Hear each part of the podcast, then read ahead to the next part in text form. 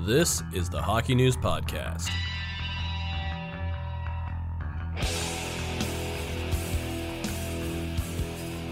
Welcome to another playoff series preview with the Hockey News. I am Ryan Kennedy, joined by Ken Campbell, and we are going to talk about the second round matchup between the Boston Bruins and the New York Islanders. It's the Mike Milbury Cup.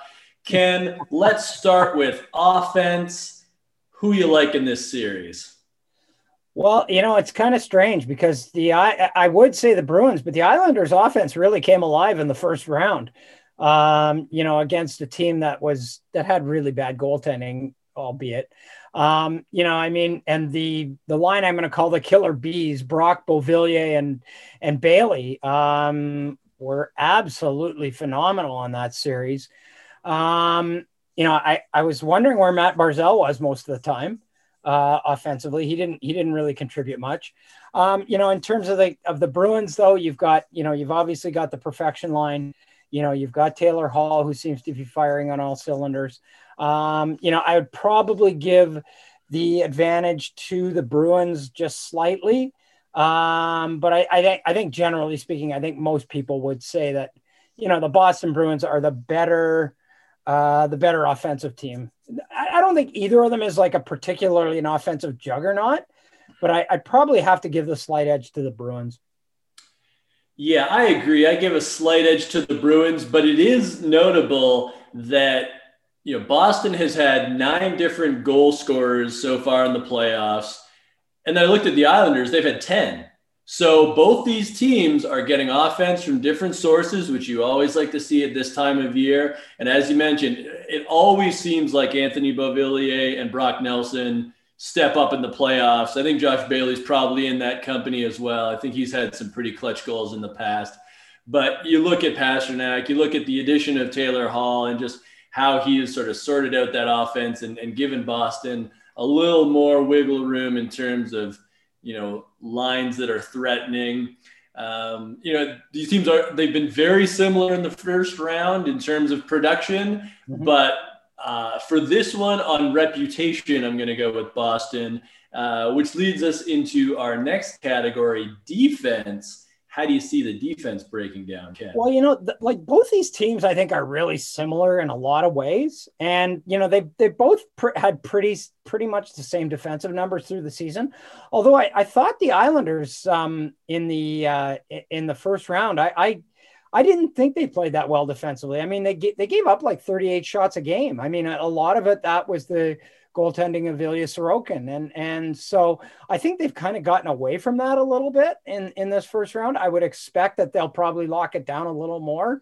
Um, you know, in in in this round against Boston, I think it'll be a a different kind of series. I mean, obviously, when you're playing the Boston Bruins or the Pittsburgh Penguins, um, you're playing a very different sort of offensively oriented team. I mean, Pittsburgh's got so many weapons and and they're so explosive and they kind of go, you know, they're, they're not afraid to give up, you know, to to sort of trade chances. Whereas I think this series will be a lot more sort of careful and calculated in that respect.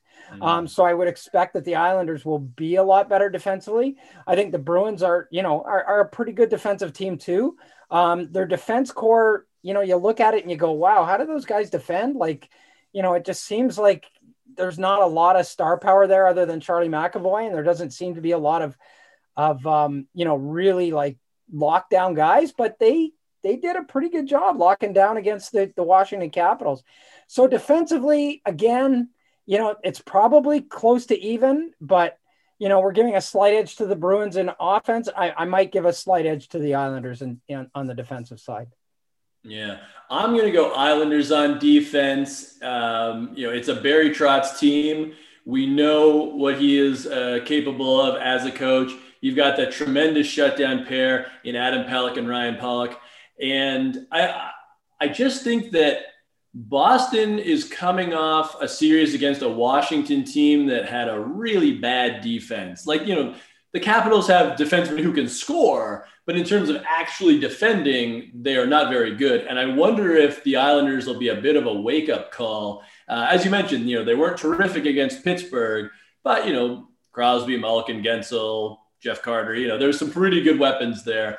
Um, and you know, the Islanders, I, I, feel they've got the pedigree. I totally agree. When I look at the Bruins, I see Charlie McAvoy, uh, who is obviously the most important member of that blue line corps. And then I, I just get worried that, you know, if if McAvoy gets banged up or if they have any sort of depth problems whatsoever, that the the wheels they're not going to fall off because you've got great defensive forwards as well. You, you've got Patrice Bergeron uh, amongst others, but I'm just worried if it will be enough. So I'm going to go the Islanders there. And uh, next, we'll talk about goaltending. Very interesting matchup here. The veteran Tuukka Rask and the kid, even though he's 25, Ilya Sorokin. What do you think about goaltending in this series, Ken? Well, I mean, I mean, they've both been amazing. you know, in the first round, they were both outstanding. And and and and you could probably argue, no, you, you could argue that they were difference makers. You know, I mean, at the at, at the Washington end of the ice, you had a goalie that was making a couple of mistakes. You know, one of them led directly to a loss. Um, you know, on in in in uh, in in the Islanders um, Pittsburgh series. I mean, you could actually argue that goaltending was the biggest difference in that series. The Islanders got it, the Pittsburgh Penguins didn't. And the Islanders got it big time. I mean, they they just you know, I mean, it seemed like every time that they got a goal, you know, that, that Pittsburgh got a goal that sort of maybe they you kind of felt they were going to start to get some traction, you know, and they'd start to press, and then Sorokin would come up with a bunch of big saves, and then the Islanders would come back and score a goal that would just throw a dagger into the into the Penguins' hearts.